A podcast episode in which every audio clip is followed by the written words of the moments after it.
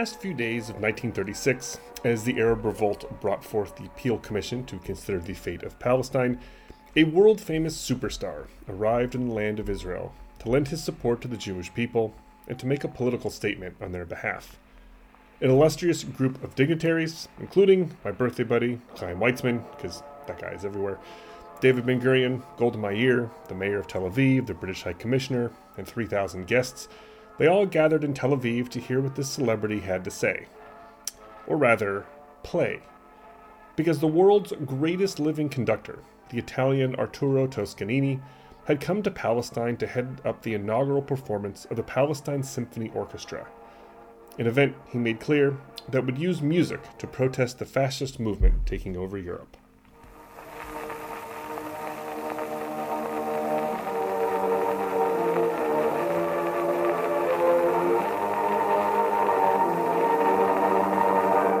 The orchestra was made up of Jewish refugees fleeing persecution, and Toscanini had them play a piece by Felix Mendelssohn, the Jewish composer, since Hitler had banned Jews from playing in Germany.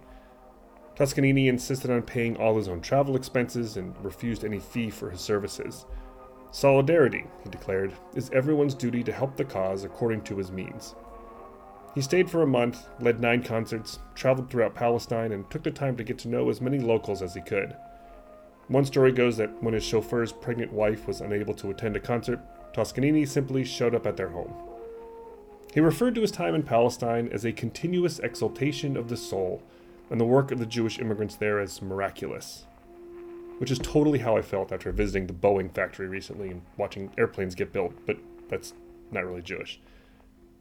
Anyway, after the concerts, he made sure that Mussolini and Hitler, who both understood the power of music to make grand statements, knew that he stood without compromise with the Jews and against anti Semitism.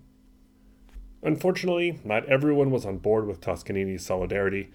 The last few years of the 1930s found the Zionist movement assaulted on all fronts from the Arabs in Palestine, from the Nazis in Europe, and from British policies that were steadily closing the door to Jewish immigration.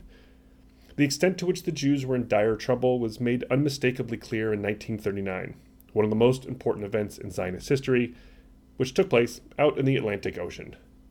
I'm your host, Jason Harris. Welcome back to Jew Ought to Know.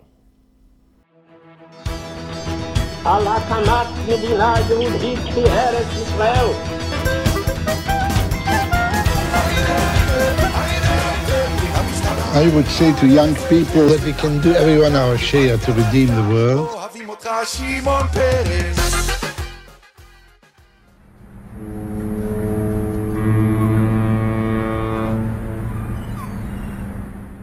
And a half years after Toscanini's concerts in Palestine, Captain Gustav Schroeder paced the harbor in Hamburg, Germany. He was worrying. The German sea captain was looking at 937 people on the dock, waiting to board his ship for a typical transatlantic run to North America. But this time was different, for a ship wasn't going to its usual destination and wasn't carrying the usual passengers. Most of the 937 men, women, and children waiting to board on May 13, 1939, were German Jewish refugees trying to get out of Europe. The infamous pogrom Kristallnacht, the Night of Broken Glass, in November of 1938, had convinced those Jews who had not let, yet left Germany that it was imminently time to do so. The Jews on the dock, some of whom had been directly attacked on Kristallnacht, had legally bought entry visas to Cuba, and they were heading to Havana. The ship was called the MS St. Louis and was about to make history, but not so much in a good way.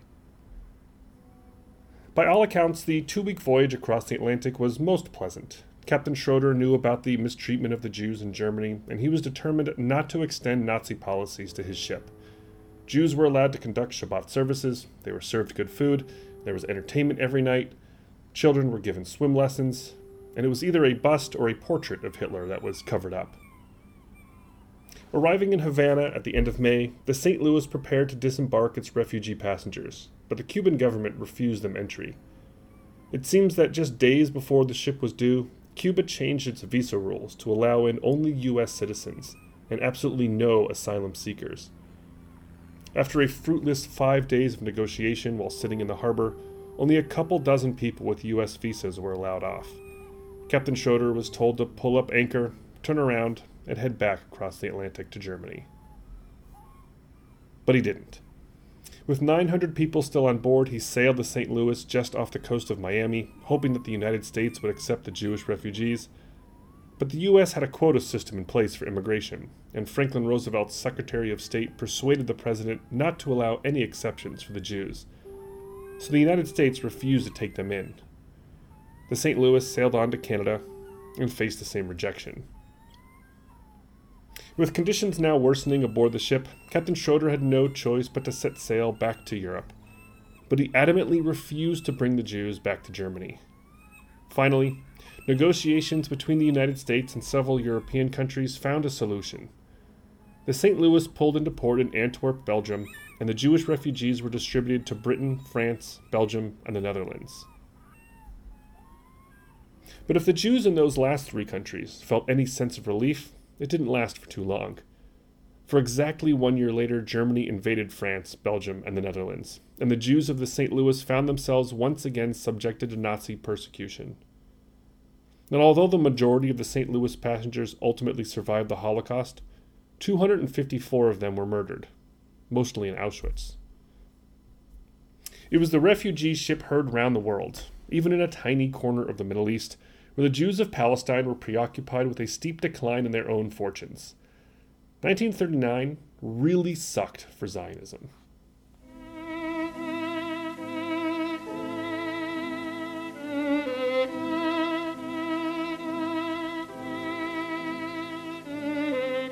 Since the 1860s, Zionist thinkers had warned that Jewish life in Europe would someday come to an end.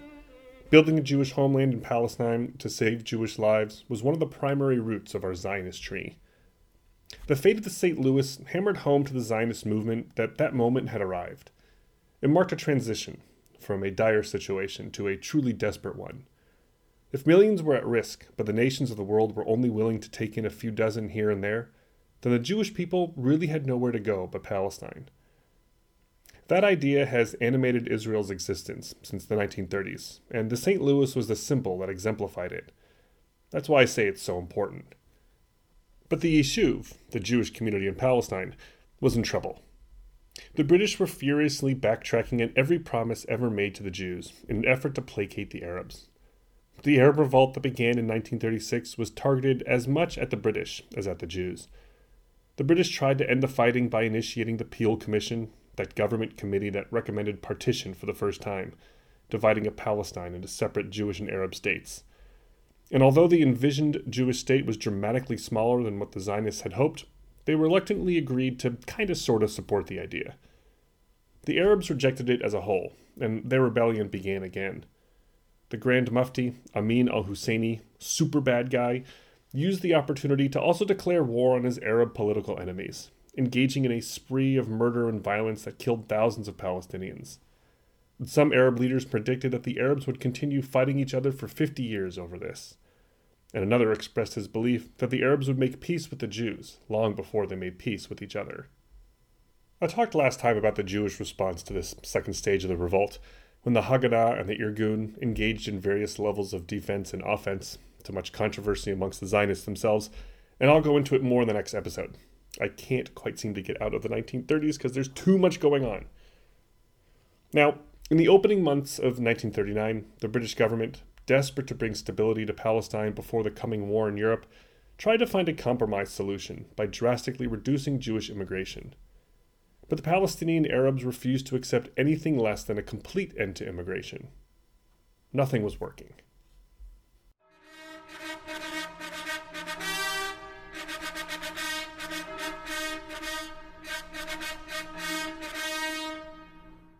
All this was occurring at the same time as the British Prime Minister, Neville Chamberlain, infamously pursued a policy of appeasement with Germany, allowing Hitler to occupy parts of Czechoslovakia. Alongside appeasing Germany was an effort to appease the Arabs.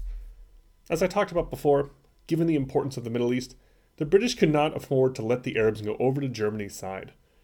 The decision to throw out the Balfour Declaration was a strategic decision, not to piss off the Arabs even further even though the British and the Arabs have been fighting each other like crazy through the Arab Revolt for a few years now. And so the British finally gave in. On the same day that the St. Louis was making its way across the Atlantic to Cuba in May of 1939, the British issued a document that came to be known as the White Paper of 1939. The White Paper declared an effective end to the Balfour Declaration. The White Paper said that since the British could not keep the mandate forever, and since it was never the intention of Britain that a Jewish state should be created over the objections of the Arabs, Britain's formal new policy was now the creation of an independent Arab state in Palestine 10 years from now, in 1949. The British would allow a maximum of 75,000 more Jews into Palestine over the next five years, and after that, no more Jewish immigration would be allowed. The Jewish population would be permanently frozen. And starting immediately, the Jews in Palestine could not purchase any more land. So the door to Palestine was slammed shut.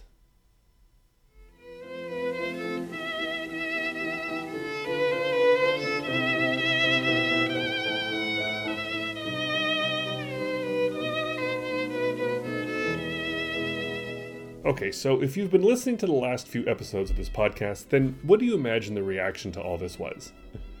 Well, at first, Arab leaders in the Middle East were willing to accept the white paper. Abdullah, the leader of Transjordan and the future king of Jordan, was in favor of it because it meant that Palestine would probably come under his rule, and he much preferred to have a peaceful Jewish population in Palestine than al Husseini's extremists. But ultimately, the Arabs, led by al Husseini, rejected the white paper as being too favorable to the Jews.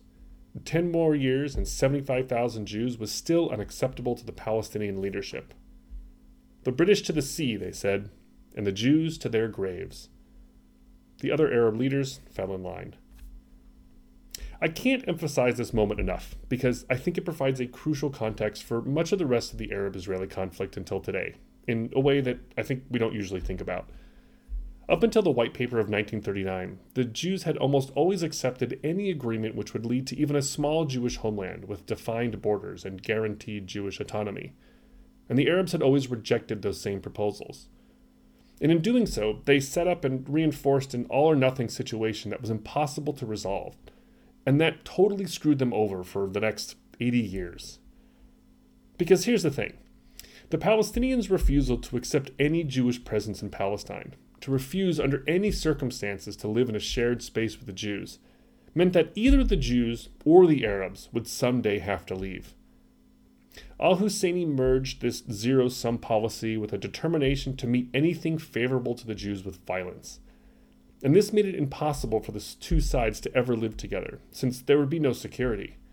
If an Arab state was to be created, the Jews would not be allowed to live there.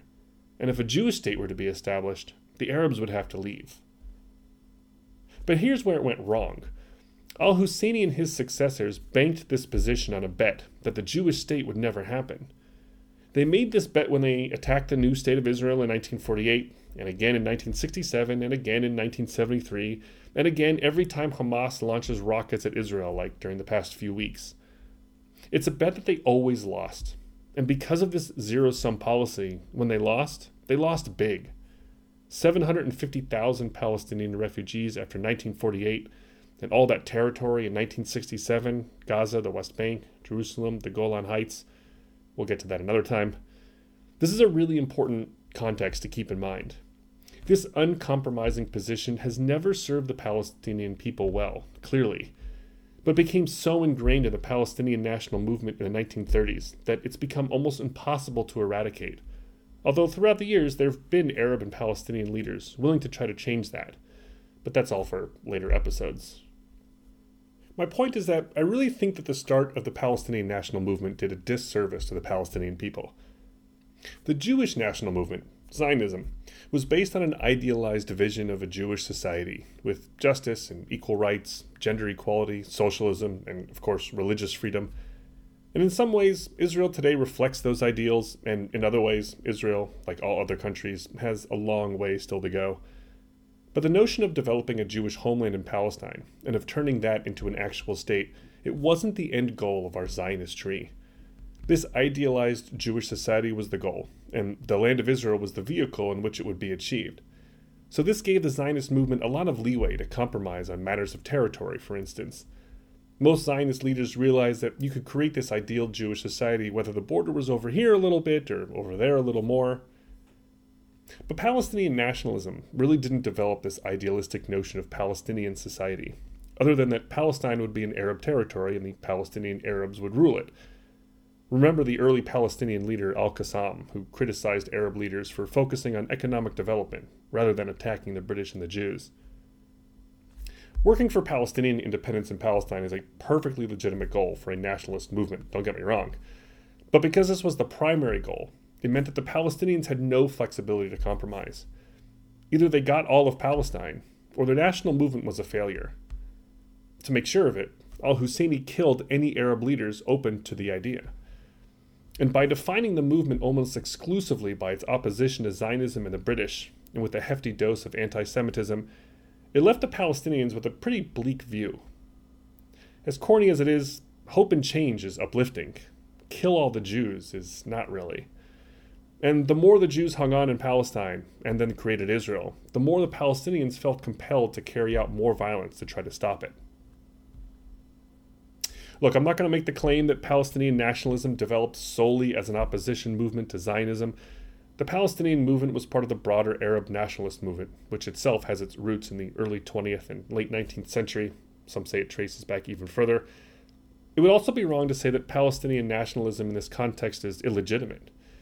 There were, as I've discussed in this podcast, very real and understandable reasons why the Palestinians feared Jewish immigration and a Jewish homeland in Palestine, and I'm not questioning that. That's real. What I am saying is how crucial this moment was. My argument is that the Palestinians' rejection of the 1939 White Paper set them on a trajectory that has consistently failed them to this day. In order to understand what is going on in Israel right now, we absolutely have to understand this period.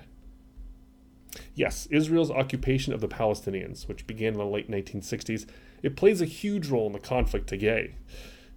But of equal importance, in my view, is the late 1930s, when the Palestinian national movement boxed the Palestinian people into a strategy of total opposition to the Jews.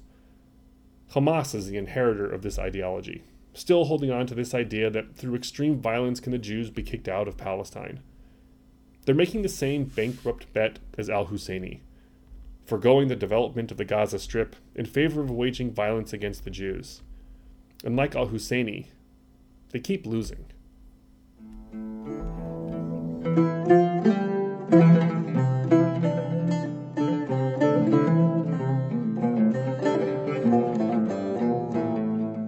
Where the Palestinians denounced the white paper as still favorable to the Jews, the Zionists condemned the policy as going too far this time. Ben Gurion warned that the white paper would force the Jews to take up arms against the British. It seems only too probable, he said, that the Jews will have to fight rather than submit to Arab rule, and repressing a Jewish rebellion will be as unpleasant a task as the repression of the Arab revolt has been. In other words, the Jews can take up armed resistance too. And in fact, it had already started. But that's my topic for next episode. The Arabs, though officially against the white paper, were still pretty pleased with its result. It validated their strategy of unrelenting violence against the British. Terrorism works. So much so that now, actually, it was better for the Arabs if the British stayed in Palestine, because as long as the mandate was in place, Jewish immigration would be frozen.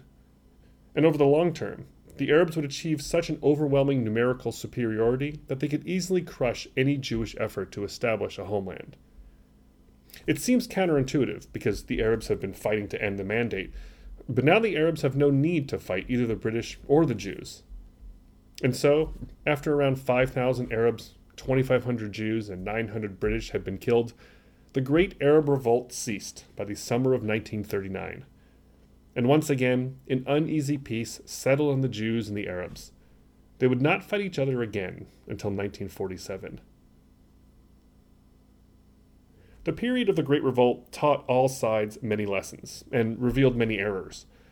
I already explained how the Palestinians went wrong in their overall strategy.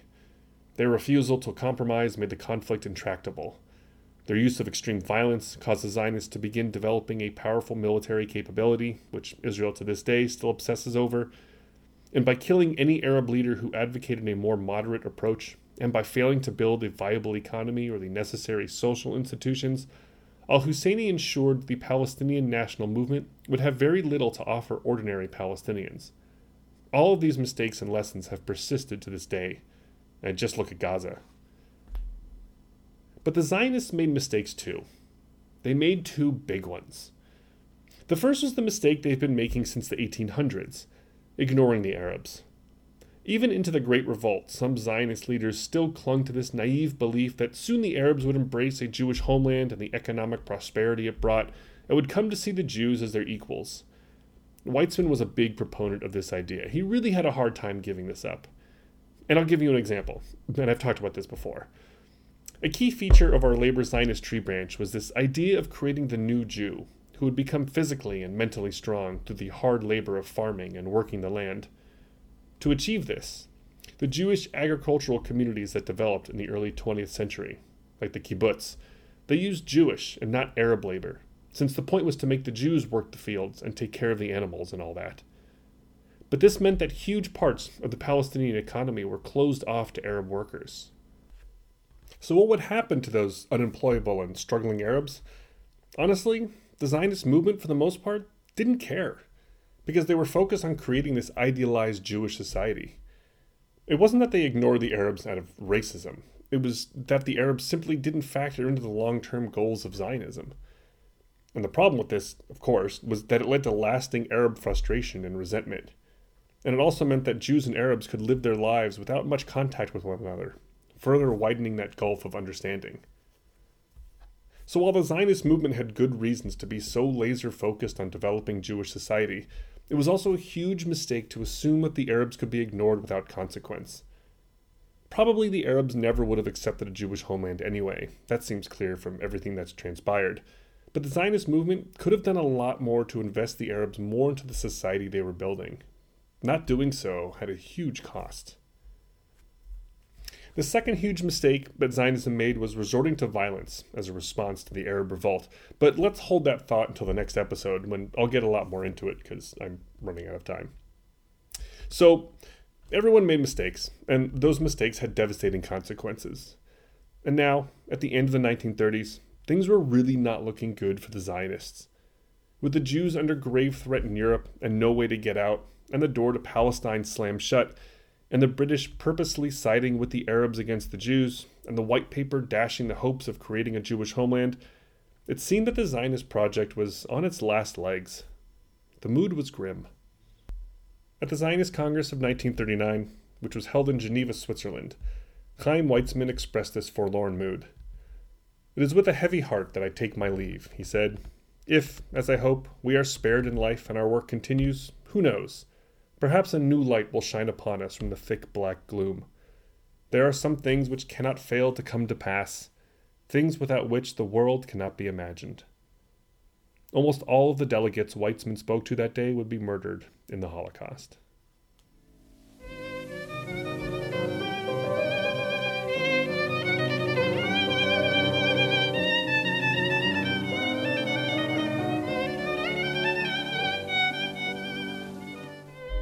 The Arab Revolt of 1936 to 1939 was not only a huge setback to the Zionist project, but it also left the movement deeply fractured.